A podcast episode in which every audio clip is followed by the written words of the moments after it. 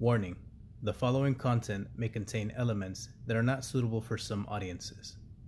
Accordingly, listener discretion is advised. I am your host, Jared. And I am your co host, Michaela, and welcome to our first episode of What the Criminology. The case you're about to hear is about the brutal torture and murder of 16 year old Sylvia Likens. Gertrude Nadine Baniszewski was born in Indianapolis, Indiana, to Molly Myrtle and Hugh Marcus Van Fossen Sr., both of whom were originally from Illinois and were of American and Dutch descent. Baniszewski was the third of six children. On October 5, 1939, Baniszewski saw her 50 year old father die from a sudden heart attack. Six years later, she dropped out of high school at the age of 16 to marry 18 year old John Stefan Baniszewski, who was originally from Youngsville, Pennsylvania, and to whom she bore four children. Although John Baniszewski had a volatile temper and occasionally beat his wife, the two would remain together for 10 years prior to their first divorce. Following her divorce, Baniszewski married a man named Edward Guthrie. This marriage lasted just three months before the couple divorced. Shortly thereafter, Baniszewski remarried her first husband, bearing him two more children. The couple divorced for a second time in 1963. Weeks after her third divorce, Baniszewski began a relationship with a 22 year old named Dennis Lee Wright, who also physically abused her. She had one child with Wright, Dennis Lee Wright Jr. Shortly after the birth of his son, Wright abandoned Baniszewski. Shortly thereafter, Baniszewski filed a paternity suit against Wright for financial support of their child, although Wright was seldom able to pay for the upkeep of their son. By 1965, Baniszewski lived alone with her seven children Paula, 17, Stephanie, 15, John, 12, Marie, 11, Shirley, 10, James 8, and Dennis Lee Wright Jr. 1. Although 36 years old and 5 feet 6 inches in height, she weighed only 100 pounds and has been described as a haggard, underweight asthmatic chain smoker, suffering from depression due to the stress of three failed marriages, a failed relationship, and a recent miscarriage. In addition to the sporadic checks she received from her first husband, a former Indianapolis policeman, which she primarily relied upon to financially support her children, Baniszewski occasionally performed odd jobs for her neighbors and acquaintances, such as sewing or cleaning in order to earn money. Baniszewski resided in Indianapolis at 3850 East New York Street, where the monthly rent was $55. Sylvia Marie Likens was the third of five children born to carnival workers Lester Cecil Likens and his wife, Elizabeth Betty Francis. She was born between two sets of fraternal twins, Daniel and Diana, two years older than her, and Benny and Jenny, one year younger. Jenny Likens suffered from polio, causing one of her legs to be weaker than the other. She was afflicted with a notable limp and had to wear a steel brace on one leg. Lester and Elizabeth's marriage was unstable. They often sold candy, beer, and soda at carnival stands around Indiana throughout the summer. Moving frequently and regularly, experiencing severe financial difficulties.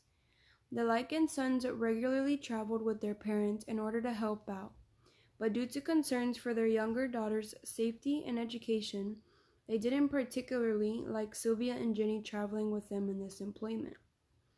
Both girls frequently resided with relatives, often their grandmother, so that their schoolwork would not suffer while their parents and brothers traveled with the carnival.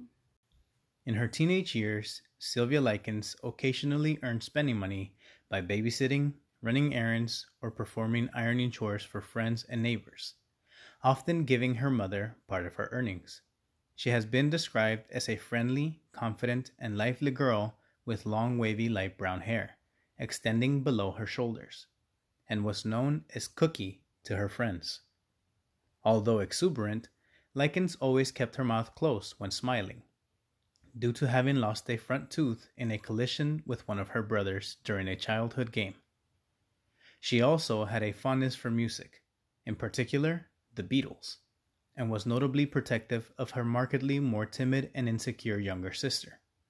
On several occasions, the two sisters would visit a local skating rink, where Jenny would fasten a single roller skate to her strong foot, and Sylvia would lead her by the hand as they skated around the rink. By June 1965, Sylvia and Jenny Likens resided with their parents in Indianapolis. On July 3rd, their mother was arrested and subsequently jailed for shoplifting. Shortly thereafter, Lester Likens arranged for his daughters to board with Gertrude Baniszewski, the mother of two girls whom the sisters had recently become acquainted, while studying at Arsenal Technical High School. Paula and Stephanie Baniszewski. At the time of this boarding agreement, Gertrude assured Lester she would care for his daughters until his return, as if they were her own children. Shortly after the 4th of July holiday, the sisters moved in to 3850 East New York Street in order for their father and later their mother could travel to the East Coast with the carnival.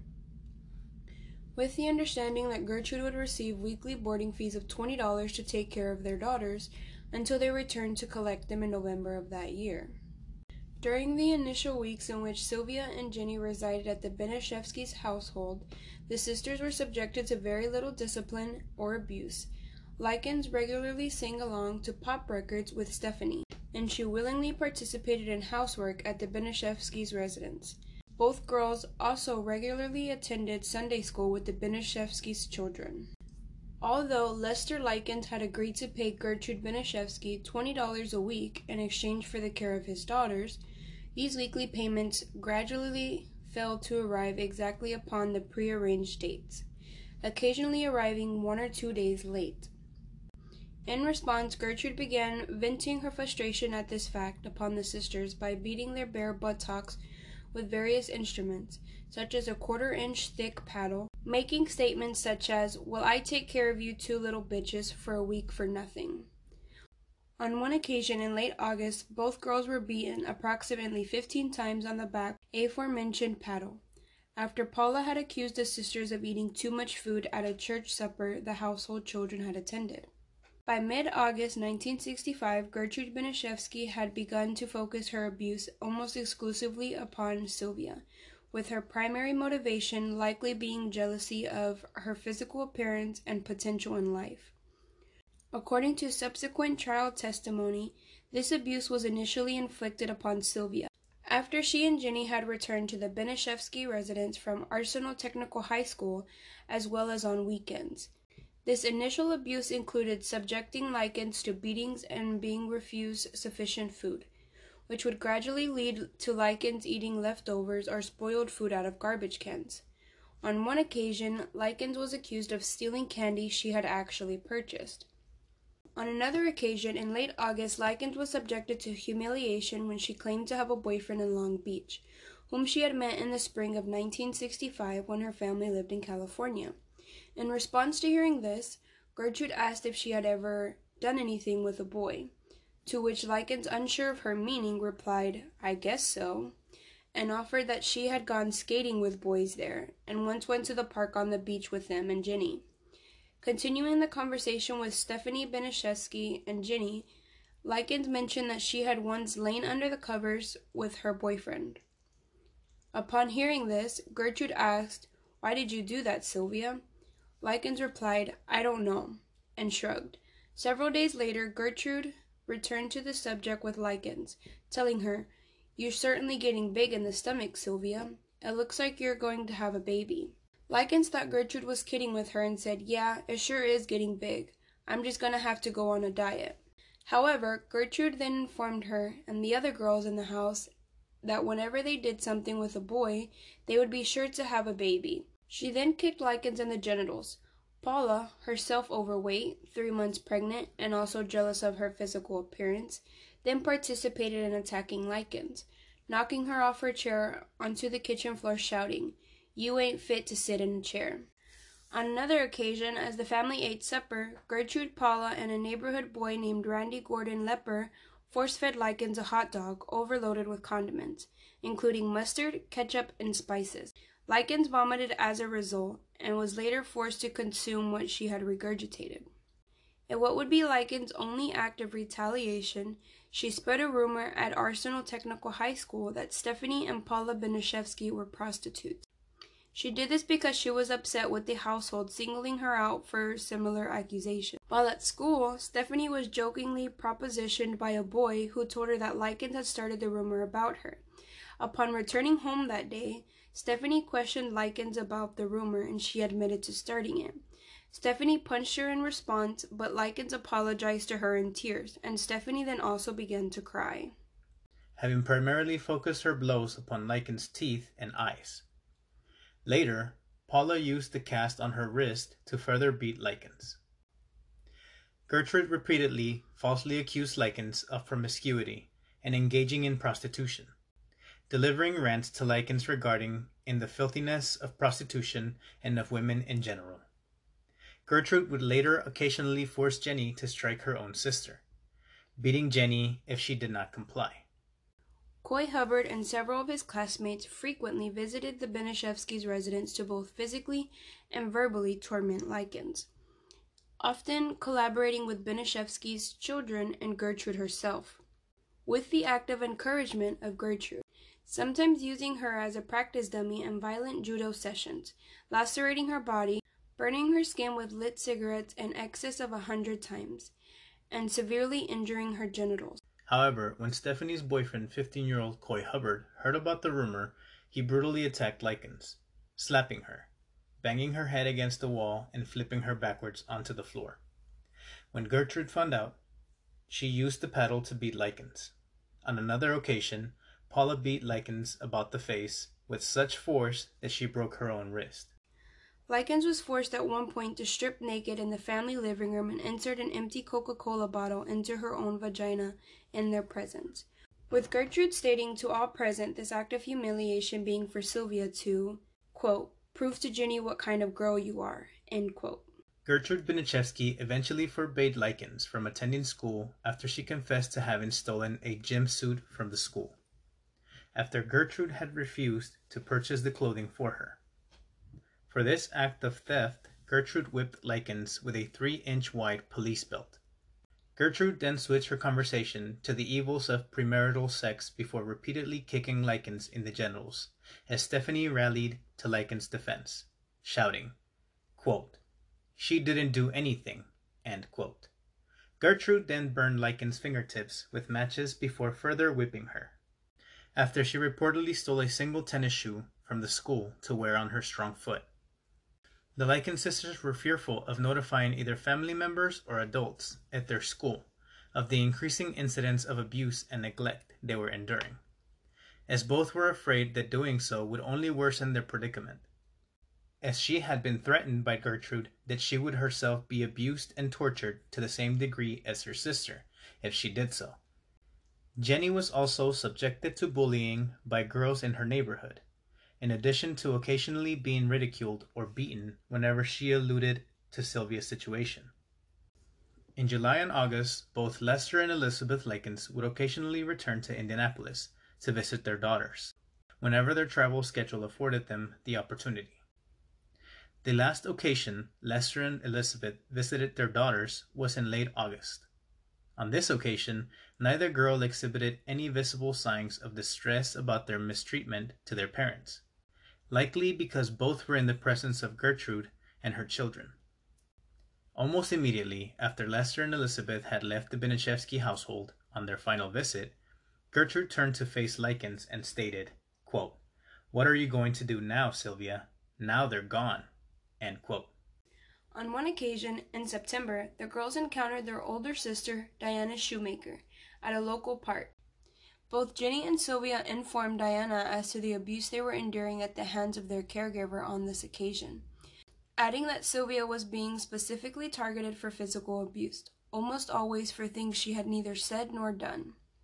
Neither sister mentioned the actual address where they resided, and initially, Diana believed her sisters must be exaggerating their claims regarding the scope of their mistreatment. Several weeks prior to this occasion, Sylvia and Jenny had encountered Diana in the same park while in the company of 11 year old Marie Baniszewski, and Sylvia had been given a sandwich to eat when she had mentioned to her sister she was hungry. In response, Gertrude accused Likens of engaging in gluttony before she and Paula choked her and bludgeoned her.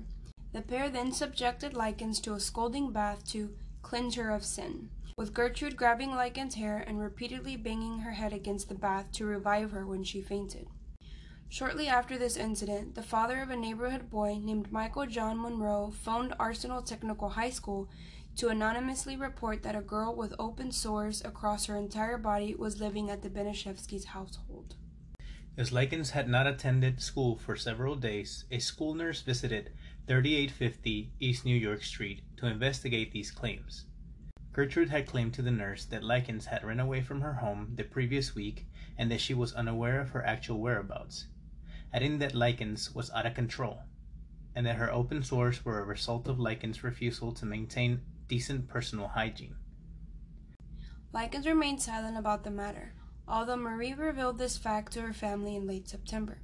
Gertrude further claimed that Likens was a bad influence on both her own children and her sister. The school made no further investigations in relation to Likens' welfare. The immediate neighbors of the Baniszewski family were a middle aged couple named Raymond and Phyllis Vermillion. Both initially viewed Gertrude as an ideal caregiver for the Likens sisters, and both had visited the Baniszewski residence on two occasions, when the girls had been under Gertrude's care. Nevertheless, the Vermillions never reported Likens' evident mistreatment to the authorities. On or about October 1st, Diana Shoemaker discovered that her sisters were temporarily residing at the Baniszewski residence. She visited the property in an attempt to initiate regular contact, stating that she had permission from both their parents not to allow either girl to see her.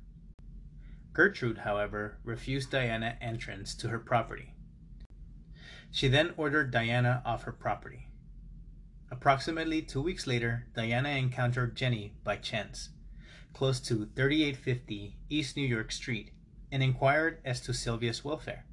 She was informed, quote, I can't tell you or I'll get into trouble, end quote. Due to the increase in the frequency and brutality of the torture and mistreatment she was subjected to, as a form of punishment for her incontinence, on October 6th, Gertrude threw Likens into the basement and tied her up. Here, Likens was often kept naked, rarely fed, and frequently deprived of water. Likens gradually became incontinent. She was denied any access to the bathroom, being forced to wet herself. Occasionally, she was tied to the railings of the basement stairs with her feet barely touching the ground. She would occasionally falsely claim to the children in her household that either she herself or one of them had been the recipient of direct insults from Likens, in the hope this would goad them into belittling or attacking her. On one occasion, Gertrude held a knife aloft and challenged Likens to, quote, fight me back, to which Likens replied she did not know how to fight. In response, Gertrude inflicted a light scour wound to Likens' leg. Physical and mental torment such as this was occasionally ceased by the Baniszewskis to watch their favorite television show. Neighborhood children were also occasionally charged five cents apiece to see the display of Likens' body and to humiliate, beat, scold, burn, and ultimately mutilate her. Throughout the period of Likens' captivity in the basement, Gertrude frequently, with the assistance of her children and the neighborhood children, restrained Likens before placing her in a bathtub filled with scalding water before proceeding to rub salt in her wounds. In order to muffle Likens' screams, her tormentors would regularly place a cloth gag in her mouth as they tortured her. On October 22nd, John Baniszewski Jr. tormented Likens by offering to allow her to eat a bowl of soup with her fingers and then quickly taking away the bowl when Likens, by this stage suffering from extreme malnourishment, attempted to eat the food. Gertrude Baniszewski eventually allowed Likens to sleep upstairs on the condition that she learned not to wet herself. That night, Sylvia whispered to Jenny to secretly give her a glass of water before falling asleep. The following morning, Gertrude discovered that Likens had urinated herself. As a punishment, Likens was forced to insert an empty glass Coca-Cola bottle into her vagina in the presence of the Baniszewski children before Gertrude ordered her into the basement. Gertrude called Sylvia upstairs to the kitchen. Somehow, the conversation got around to tattooing. Then order her to strip naked before proclaiming to her, quote, You have branded my daughters, now I'm going to brand you. She began carving the words, I am a prostitute and proud of it, onto Likens' abdomen with a heated needle. When Gertrude was unable to finish the branding, she instructed one of the neighborhood children present, fourteen year old Richard Hobbs, to finish etching the words into Likens' flesh as she took Jenny to a nearby grocery store. In what Hobbs would later insist were short, light etchings, he continued to brand the text into Likens' abdomen as she clenched her teeth and moaned. Both Hobbs and 10 year old Shirley Baniszewski then led Likens into the basement, where each proceeded to use an anchor bolt in an attempt to burn the letter S beneath Likens' left breast. Gertrude later taunted Likens by claiming she would never be able to marry due to the words carved onto her stomach, stating, quote, Sylvia, what are you going to do now? You can't get married now. What are you going to do? End quote. Weeping, Likens replied, quote, I guess there's nothing I can do. End quote. She was then carried back to the basement by Coy Hubbard. Later that day, Likens was forced to display the carvings to neighborhood children, with Gertrude claiming she had received the inscriptions at a sex party. That night, Sylvia confided to her sister, quote, Jenny, I know you don't want me to die, but I'm going to die. I can tell it. End quote. The following day, Gertrude Baniszewski woke Likens, then forced her to write a letter as she dictated the contents, which were intended to mislead her parents into believing their daughter had run away from the Baniszewski residence. The content of this letter was intended to frame a group of anonymous local boys for extensively beating and mutilating Likens after she had initially agreed to engage in sexual relations with them, before they inflicted the extreme abuse and torture upon her body.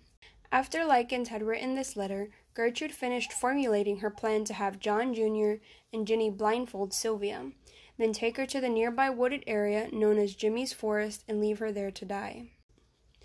After she had finished writing the letter, Likens was then again tied to the stair railing and offered crackers to eat, although she refused them, saying, quote, Give it to the dog. I don't want it. End quote. In response, Gertrude forced the crackers into Likens' mouth before she and John Baniszewski beat her, particularly around the stomach. On October 25th, Likens attempted to escape from the basement after overhearing a conversation between Gertrude and John Baniszewski Jr., pertaining to the family's plan to abandon her to die. She attempted to flee to the front door, although, due to her extensive injuries and general weakness, Gertrude caught her before she could escape the property. Likens was then given toast to eat, but was unable to consume the food due to her extreme state of dehydration. Gertrude forced the toast into her mouth before repeatedly striking her in the face with a curtain rod until sections of the instrument were bent into right angles. Coy Hubbard then took the curtain rod from Gertrude and struck Likens one more time, rendering her unconscious. Gertrude then dragged Likens into the basement. That evening, Likens desperately attempted to alert neighbors by screaming for help and hitting the walls of the basement with a spade. One immediate neighbor of the Baniszewskis would later inform police she had heard the desperate commotion, and that she had identified the source as emanating from the basement of 3850 East New York Street. But that as the noise had suddenly ceased at approximately 3 a.m., she decided not to inform police about the disturbance. By the morning of October 26, Likens was unable to either speak intelligibly or to correctly coordinate the movement of her limbs. Gertrude moved Likens into the kitchen, and having propped her back against a wall, attempted to feed her a donut and a glass of milk. Although she threw Likens to the floor in frustration when Likens was unable to correctly move the glass of milk to her lips, she was then returned to the basement. Shortly thereafter, Likens became delirious, repeatedly moaning and mumbling. When Paula asked her to recite the English alphabet, Likens was unable to recite anything beyond the first four letters, or to raise herself off of the ground.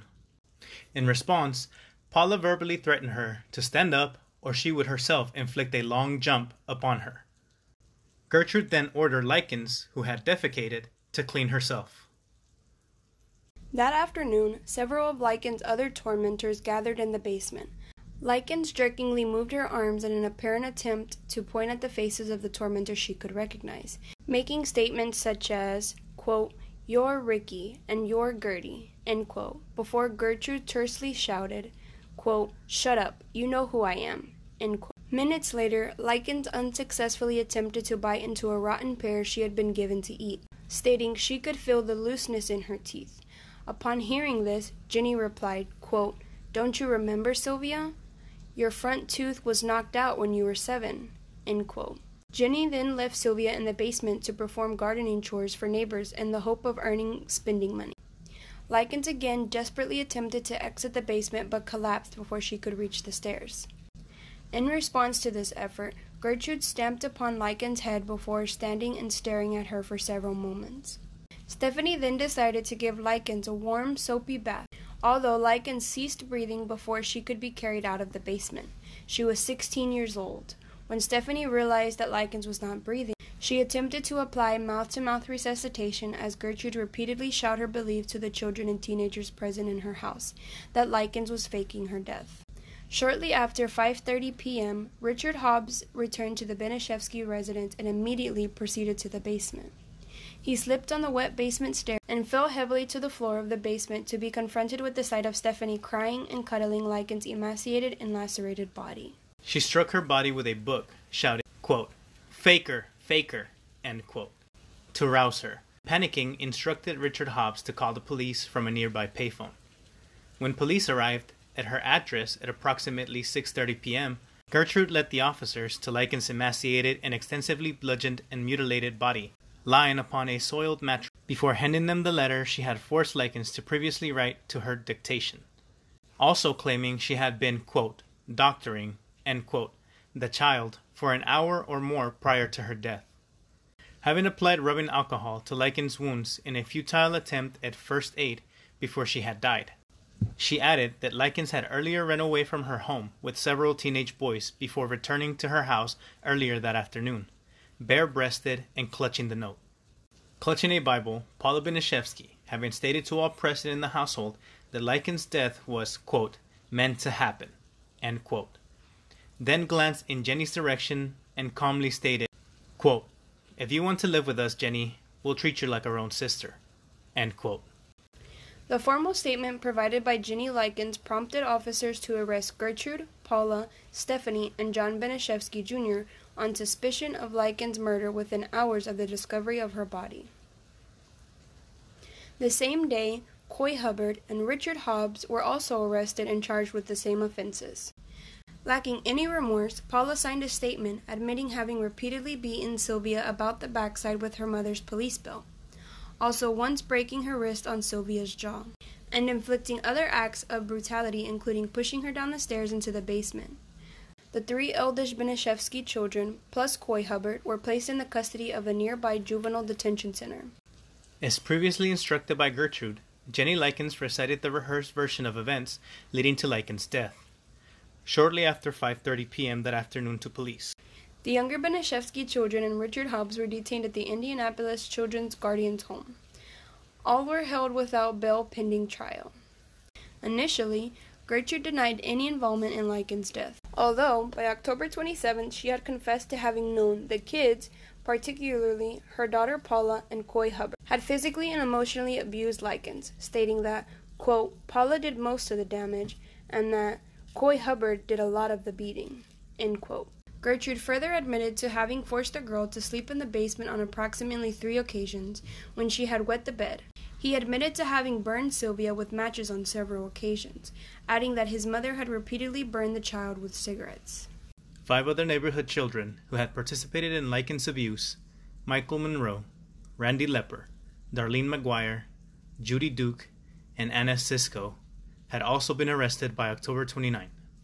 All were charged with causing injury to person and each was subsequently released into the custody of their parents, under subpoena to appear as witnesses at the upcoming trial. The autopsy of Likens' body reveals she had suffered in excess of 150 separate wounds across her entire body, in addition to being extremely emaciated at the time of her death. The wounds themselves varied in location, nature, severity, and the actual stage of healing. Her injuries included burns, severe bruising, and extensive muscle and nerve damage. Her vaginal cavity was almost swollen shut, although an examination of the canal determined that her hymen was still intact. The autopsy also discredited Gertrude's assertions Likens had been three months pregnant and a prostitute, and promiscuous. Moreover, all of Likens' fingernails were broken backwards, and most of the external layers of skin upon the child's face, breast, neck, and right knee had peeled or receded. In her death throes, Likens had evidently bitten through her lips, partially severing sections of them from her face. The official cause of Likens' death was listed by coroner Dr. Arthur Kebel and inflicting a black eye. John Jr. admitted to having spanked Sylvia on one occasion, due to her receiving a severe blow to her right temple. Both the shocks she had primarily suffered due to the severe and prolonged damage inflicted to her skin and subcutaneous tissues, plus the severe malnutrition, were listed as contributory factors to her death. Rigor mortis had fully developed at the time of the discovery of her body, indicating Likens may have been deceased for up to eight hours before she was found. Although Dr. Kebel did note Likens had been recently bathed, possibly after death, and that this act could have hastened the loss. The funeral service for Sylvia Likens was conducted at the Russell and Hitch Funeral Home in Lebanon on the afternoon of October 29th. The service was officiated by the Reverend Lewis Gibson, with more than a hundred mourners in attendance. Likens' gray casket remained open throughout the ceremony, with a portrait of her taken prior to July 1965 adorning her coffin. In his eulogy, the Reverend Gibson stated, quote, We all have our time of passing, but we won't suffer like our little sister suffered during the last days of her life. The Reverend Gibson then strode towards Likens' casket before adding, quote, She has gone to eternity. Following this service, Likens' casket was placed by pallbearers in a hearse and driven to the Oak Hill Cemetery to be buried. This hearse was one of a 14 vehicle procession to drive to the cemetery for Likens' burial. Her headstone is inscribed with the words, quote, Our darling daughter. On December 30th, 1965, the Marion County Grand Jury returned first degree murder indictments against Gertrude Baniszewski and two of her three oldest children, Paula and John Baniszewski Jr. Also indicted were Richard Hobbs and Coy Hubbard. All were charged with having repeatedly struck, beaten, kicked, and otherwise inflicting a culmination of fatal injuries to Sylvia Likens with premeditated malice. Three weeks prior to filing the indictments against the five defendants, Stephanie Baniszewski had been released from custody upon a writ of habeas corpus bond. With her attorney successfully contending the state had insufficient evidence to support any murder or culmination of fatal injury charges against her, Paula represented the situation as one in which the girl Sylvia had become quite withdrawn and negativistic in her behavior to the extent that she refused to eat and showed no response to pain. Stephanie waived her immunity from any potential impending prosecution while agreeing to testify against her family and any other individuals charged with abusing and murdering Likens. At a formal pretrial hearing held on March 16, 1966, several psychiatrists testified before Judge Saul Isaac Rabb as to their conclusions regarding psychiatric evaluations they had conducted upon three individuals indicted upon Likens' murder. These experts testified that all three were mentally competent to stand trial. The trial of Gertrude Baniszewski, her children Paula and John, Richard Hobbs, and Coy Hubbard began on April 18, 1966. All were tried together before Judge Rabb at Indianapolis City County Building.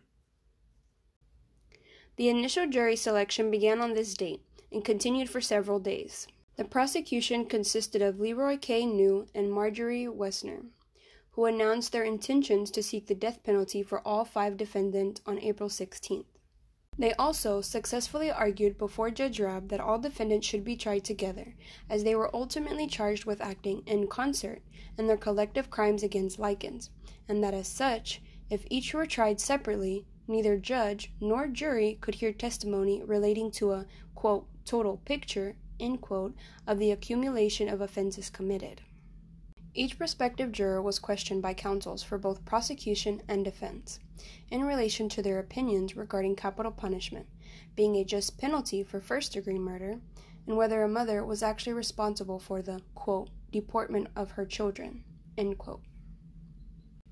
Jurors who expressed any opposition to the death penalty were excused from duty by Leroy New.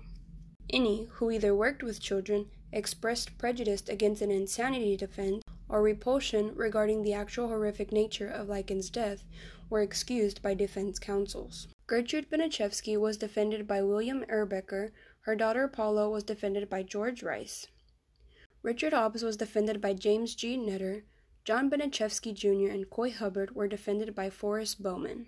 The attorneys for Richard Hobbs, Coy Hubbard, Paula, and John Baniszewski Jr. claimed they had been pressured into participating in Likens' torment, abuse, and torture by Gertrude Baniszewski. Gertrude herself pled not guilty by reason of insanity. One of the first witnesses to testify on behalf of the prosecution was Deputy Coroner Charles Ellis, who testified on April 29 as to the intense pain Likens had suffered, stating that her fingernails were broken backwards, numerous deep cuts and punctures covered much of her body, and that her lips were, quote, essentially in shreds, due to her having repeatedly bitten and chewed upon them. Ellis further testified that Likens had been in an acute state of shock for between two and three days prior to her death, and that Likens may have been in too advanced a state of shock to offer much resistance to any form of subjected treatment in her final hours. Although he emphasized that aside from the extensive swelling around her genitalia, Likens' body bore no evidence of sexual molestation. On May 2nd and 3rd, Jenny Likens testified against all five defendants, stating that each had repeatedly and extensively both physically and emotionally abused her sister adding that Likens had done nothing to provoke the assaults, and that there had been no truth in either the rumor she had been falsely accused of spreading or the slurs each had made against Likens' character. During her testimony, Jenny stated the abuse her sister, and to a much lesser degree, herself, had endured began approximately two weeks after they had begun to live in the Baniszewski household, and that as the abuse her sister was forced to endure escalated, Likens had occasionally been unable to produce tears due to her acute state of dehydration.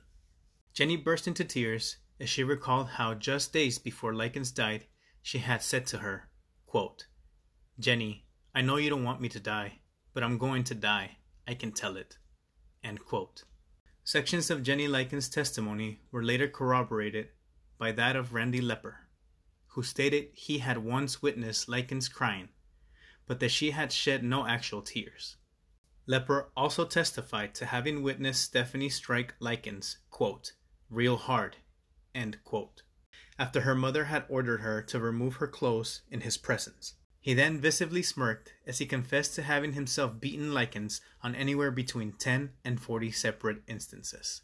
On May 10th, a Baptist minister named Roy Julian testified to having known a teenage girl who was being abused in the Baniszewski household although he had failed to report this information to authorities as having been informed by Gertrude that Likens had, quote, made advances to men for money, end quote. He had believed the girl was being punished for soliciting. The same day, 13 year old Judy Duke also testified, admitting to having witnessed Likens once endure salt being rubbed into her sores upon her legs until she screamed. Duke also testified to one occasion where she witnessed 10 year old Shirley Baniszewski rip open Likens' blouse, to which Richard Hobbs had made the casual remark, quote, Everybody's having fun with Sylvia. End quote. The following day, Gertrude Baniszewski testified in her own defense. She denied any responsibility for Likens' prolonged abuse, torment, and ultimate death, claiming her children and other children within her neighborhood must have committed the acts within her home, which she described as being, quote, such a madhouse, end quote. She had also added that she had been too preoccupied by her own ill health and depression to control her children.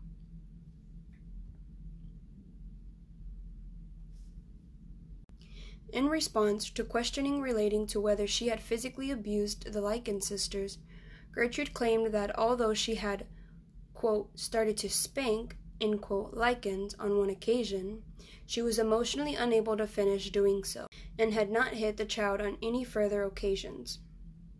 She denied any knowledge of Likens having ever endured any beating, scolding, branding, or burning within her home. Two days later, Richard Hobbs testified in his own defense, describing how Gertrude had called Likens to the kitchen on October 23rd and stated, quote, You have branded my children, so now I'm going to brand you. End quote. Hobbs testified Gertrude had begun etching the insult into Likens' abdomen. On May 16, a court appointed doctor named Dwight Schuster testified on behalf of the prosecution.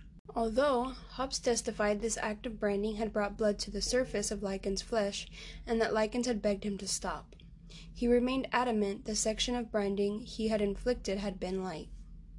Hobbs further testified that he had initially believed Likens would not be at the Baniszewski household on October 26th, as Gertrude had informed him she intended to, quote, get rid of, end quote, Sylvia the day prior. When Marie Baniszewski was called to the stand as a witness for the defense, she broke down and admitted that she had heated the needle which Hobbs had used to brand Likens' abdomen.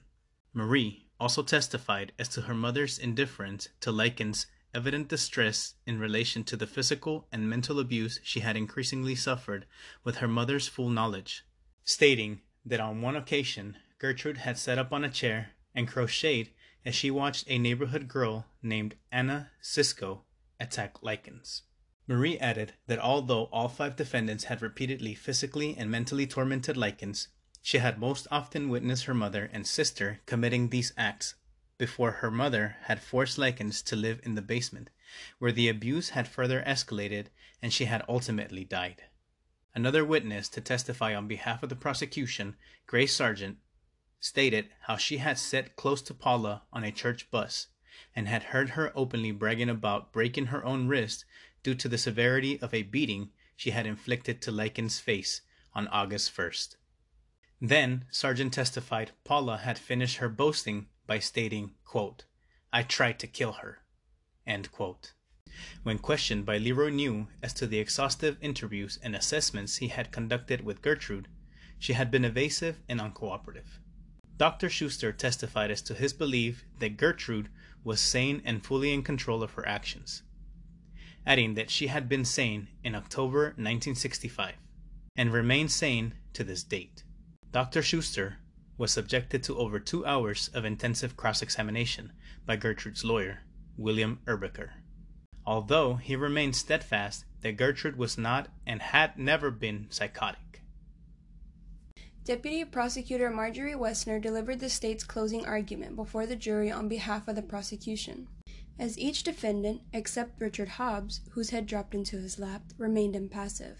Wessner recounted the continuous mistreatment Likens had endured before her death, emphasizing that at no point had Likens either provoked any of the defendants or received any medical care beyond occasionally having margarine rubbed into scalded sections of her face and body referencing specific forms of means of abuse and neglect at the defendant's hands and their collective failure to either help Likens or deter each other from mistreating her.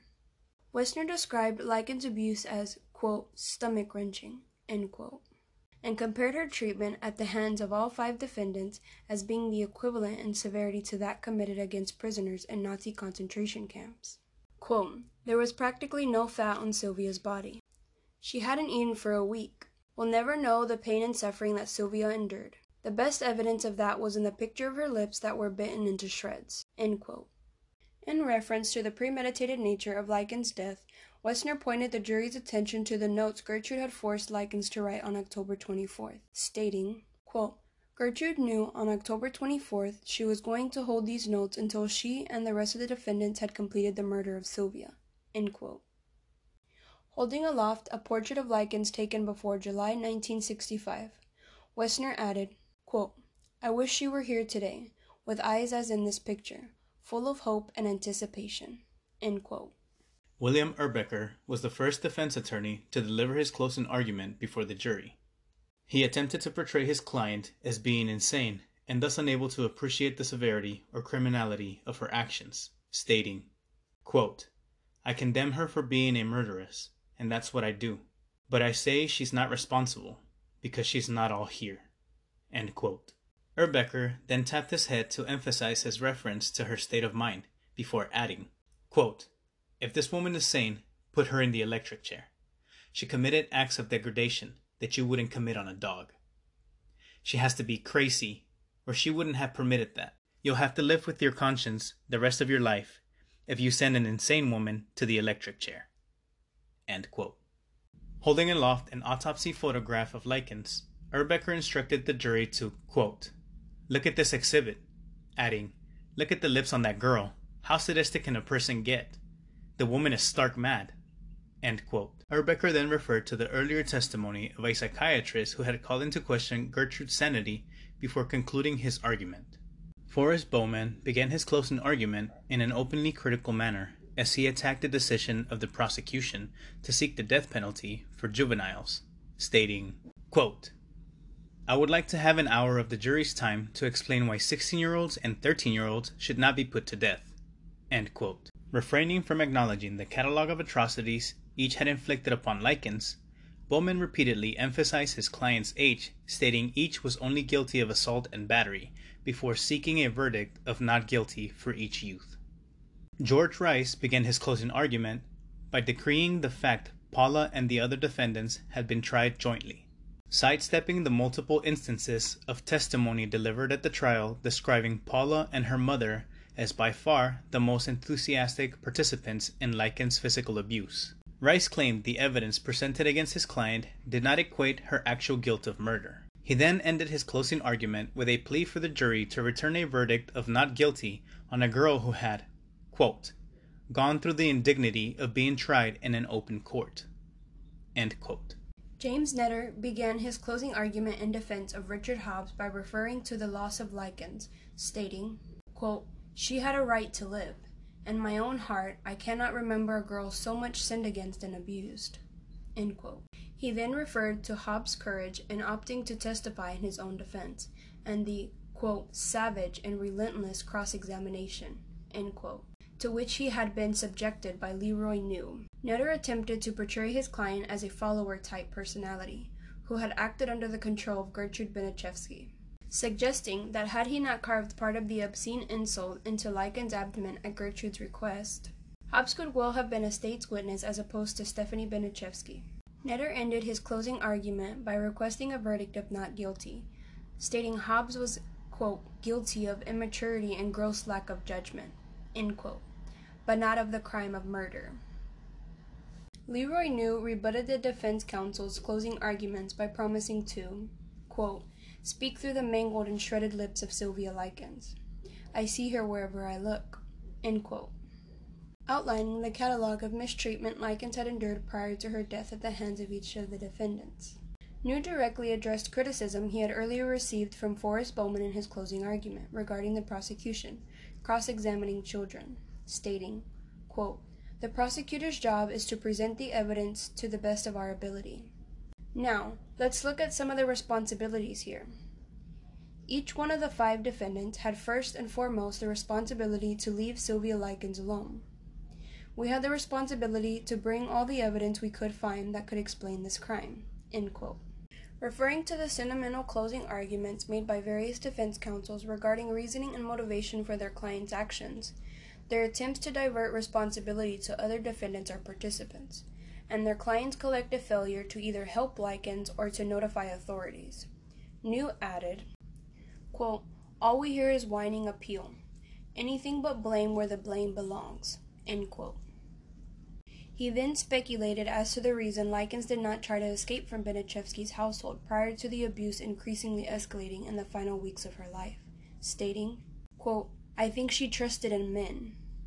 I think she did not believe these people would do this and continue to do it. End quote. New concluded his closing argument by emphasizing the defendants' unison in their collective mistreatment of Likens. Before asking the jury to dismiss arguments made by various defense counsels regarding who may have actually inflicted the fatal blow to Likens' head, stating, quote, Every mark on that girl's body contributed directly to her death, and that was testimony. The subdural hematoma was the ultimate blow. This is the most hideous thing Indiana has ever seen, and I hope will ever see. Stating that not a shred of evidence had been produced indicating any defendant was suffering from a form of mental illness. New again requested the death penalty for each defendant, stating to the jury, quote, The issue here is not about the electric chair or a hospital, but about law and order. Will we shy away from the most diabolical case to ever come before a court or jury? If you go below the death penalty in your verdicts in this case, you will lower the value of human life by that much for each defendant. The blood of this girl will forevermore be on their souls. The trial of the five defendants lasted 17 days before the jury retired to consider its verdict. On May 19, 1966, after deliberating for eight hours, the panel of eight men and four women found Gertrude Baniszewski guilty of first degree murder, recommending a sentence of life imprisonment. Paula Baniszewski was found guilty of second degree murder, and Hobbs, Hubbard, and John Baniszewski Jr. were found guilty of manslaughter. Upon hearing Judge Rabb pronounce the verdicts, Gertrude and her children bursted into tears and attempted to console each other, as Hobbs and Hubbard remained impassive. On May 25th, Gertrude and Paula Baniszewski were formally sentenced to life imprisonment. The same day, Richard Hobbs, Coy Hubbard, and John Baniszewski Jr. each received sentence of 2 to 21 years to be served in the Indiana Reformatory. However, in September of 1970, the Indiana Supreme Court reversed the convictions of Gertrude and Paula Baniszewski on the basis that Judge Saul Isaac Rabb had denied repeatedly submitted motions by their defense counsel at their original trial for both a change of venue and separate trials. This ruling further stated that the circumstances regarding the prejudicial atmosphere created during their initial trial, due to the extensive news media publicity surrounding the case, impeded any chance of either appellant receiving a fair trial. The pair were retried in 1971. On this occasion, Paula Baniszewski opted to plead guilty to voluntary manslaughter, rather than face a retrial. She was sentenced to serve a term of between 2 and 20 years imprisonment for her part in Likens' abuse and death. Despite twice unsuccessfully having attempted to escape from prison in 1971, she was released in December of 1972. Gertrude Baniszewski, however, was again convicted of first degree murder and sentenced to life in prison. Over the course of the following 14 years, Gertrude Baniszewski became known as a model prisoner at the Indiana Women's Prison. She worked in the prison sewing shop and was known as somewhat of a den mother to younger female inmates, becoming known to some within the prison by the nickname Mom. By the time of Gertrude's ultimate parole in 1985, she had changed her name to Nadine Van Fossen, a combination of her middle name and maiden name, and described herself as a devout Christian News of Gertrude Baniszewski's impending parole hearing created an uproar throughout Indiana. Jenny Likens and other immediate family members of Likens vehemently protested against any prospect of her release. The members of two anti crime groups also traveled to Indiana to oppose Baniszewski's potential parole and to publicly support the Likens family. Members of both groups initiated a sidewalk picket campaign. Over the course of two months, these groups collected over 40,000 signatures from the citizens of Indiana, including signatures obtained from outraged citizens too young to contemporarily recollect the case. All signatures gathered demanded that Gertrude Baniszewski remain incarcerated for the remainder of her life. Within her parole hearing, Baniszewski stated her wish that Likens' death could, quote, be undone, end quote. Although she minimized her responsibility for any of her actions, stating, quote, I'm not sure what role I had in Likens' death, because I was on drugs. I never really knew her. I take full responsibility for whatever happened to Sylvia. Taking Gertrude's good conduct in prison into account, the parole board marginally voted in favor of granting her parole. She was released from prison on December 4, 1985. Following her 1985 release from prison, Gertrude Baniszewski relocated to Iowa. She never accepted full responsibility for Likens' prolonged torment and death, insisting she was unable to precisely recall any of her actions in the months of Likens' prolonged and increasing abuse and torment within her home. She primarily blamed her actions upon the medication she had been prescribed to treat her asthma.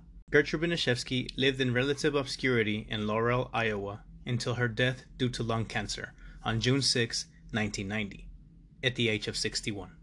Reflecting upon the news of Gertrude Baniszewski's death and the issues raised pertaining to her sanity at both of her trials, John Dean, a former reporter for the Indianapolis Star who had provided extensive coverage of the case, would state in 2015, quote, I never thought she was insane.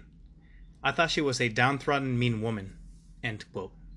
Dean has also compared the case to William Golding's novel Lord of the Flies. Although he has stated Likens' increasing physical and emotional abuse was not a result of, quote, children going wild, it was children doing what they were told, in reference to Gertrude Baniszewski's actual motive for tormenting and ultimately murdering Likens. Following her 1972 parole, Paula Baniszewski assumed a new identity. She worked as an aide to a school counselor for 14 years at the Iowa Beaman Conrad Liscomb Union Whitten School District. Having changed her name to Paula Pace, and having concealed the truth regarding her criminal history to the school district when applying for the position, she was fired in 2012 when the school discovered her true identity. Paula reportedly lives in a small town in Iowa. She is married and has two children. The baby daughter to whom she had given birth while being tried in 1966 and whom she named after her mother was later adopted. The murder charges initially filed against Gertrude Baniszewski's second eldest daughter, 15 year old Stephanie, were ultimately dropped after she agreed to turn state's evidence against the other defendants. Although prosecutors did resubmit their case against Stephanie before a grand jury on May 26, 1966, the decision later to prosecute her in a separate trial never materialized. Stephanie Baniszewski assumed a new name and became a school teacher. She later married and has several children. Stephanie Sarekstad currently lives in Florida. When questioned at the trial as to her motive for turning state's evidence, Stephanie Baniszewski had claimed, quote, I'm just here in the hope I can help anybody. End quote. In response, her mother's attorney, William Erbecker, sneeringly replied, quote, including yourself? End quote. Following the arrest of their mother, the Marion County Department of Public Welfare placed Marie, Shirley, and James Baniszewski in the care of separate foster families. The surname of all three children was legally changed to Blake in the late 1960s after their father regained their custody. Marie Shelton died of natural causes on June 8, 2017, at the age of 64. Dennis Lee Wright Jr. was later adopted. His adoptive mother named him Denny Lee White. He died on February 5, 2012, at the age of 47. Richard Hobbs, Coy Hubbard, and John Baniszewski Jr. each served less than two years in the Indiana Reformatory before being granted parole on February 27, 1968. Richard Hobbs died of lung cancer on January 2, 1972, at the age of 21, four years after his release from the Indiana Reformatory. In the years between his release from the Indiana Reformatory and his death, he is known to have suffered at least one nervous breakdown. Following his 1968 release from the Indiana Reformatory, Coy Hubbard remained in Indiana and never attempted to change his name. Throughout his adult life, Hubbard was repeatedly imprisoned for various criminal offenses, on one occasion being charged with the 1977 murders of two young men. Although, largely due to the fact the chief witnesses to testify at his trial had been convicted criminal acquaintances of Hubbard's who admitted to having been in his company at the time of the murders, he was acquitted of those charges. Shortly after the January 2007 premiere of the crime drama film An American Crime, Hubbard was fired from his job. He died of a heart attack in Shelbyville, Indiana, on June 23rd of that year at the age of 56. John Baniszewski Jr. lived in relative obscurity under the alias John Blake. He became a lay minister, frequently hosting counseling sessions to the children of divorced parents. Several decades after his release from the Indiana Reformatory, John Baniszewski Jr. issued a statement in which he acknowledged the fact that he and his co defendants should have been sentenced to a more severe term of punishment, adding that young criminals are not beyond rehabilitation, and describing how he had become a productive citizen. He died of diabetes in the Lancaster General Hospital on May 19, 2005, at the age of 52. Prior to his death, he had also occasionally spoken publicly about his past, readily admitting he had enjoyed the attention Likens' murder brought upon him, and also claiming to have, quote, only ever hit Sylvia once, end quote. The injury to person charges brought against the other juveniles known to have actively physically, mentally, and emotionally tormented Likens Anna Ruth Siscoe, Judy Darlene Duke, Michael John Monroe, Darlene McGuire, and Randy Gordon Lepper were later dropped. Siscoe ultimately married. She died on October 23, 1996, at the age of 44, already a grandmother. Lepper, who had visibly smirked as he testified to having hit Likens on up to 40 separate occasions, died at the age of 56 on November 14, 2010. Jenny Likens later remarried an Indianapolis native named Leonard Reese Wade. The couple had two children. She died of a heart attack on June 23, 2004, at the age of 54. At the time of her death, Jenny resided in Beech Grove, Indiana. Fourteen years prior to her death, Jenny Likens Wade had viewed Gertrude Baniszewski's obituary in a newspaper. She clipped the section from the newspaper, then mailed it to her mother with a note reading, quote, Some good news. Damn old Gertrude died. Ha ha ha. I'm happy about that. End quote. Elizabeth and Lester Likens died in 1998 and 2013, respectively. In the years prior to her own death, Jenny Likens Wade had repeatedly emphasized no blame should be placed upon either of her parents for placing her and Sylvia in the care of Gertrude Baniszewski, stating all her parents had done was trust Gertrude's promise to actually care for them until their return to Indiana with the traveling carnival. I see a light, hope. I feel a breeze, strength. I hear a song, relief. Let them through, for they are the welcome ones. This poem was inscribed upon the granite memorial formerly dedicated to Sylvia Likens, Life and Legacy in Willard Park, Indianapolis. The house at 3850 East New York Street, in which Likens was tortured and murdered, stood vacant for many years after her death and the arrest of her tormentors.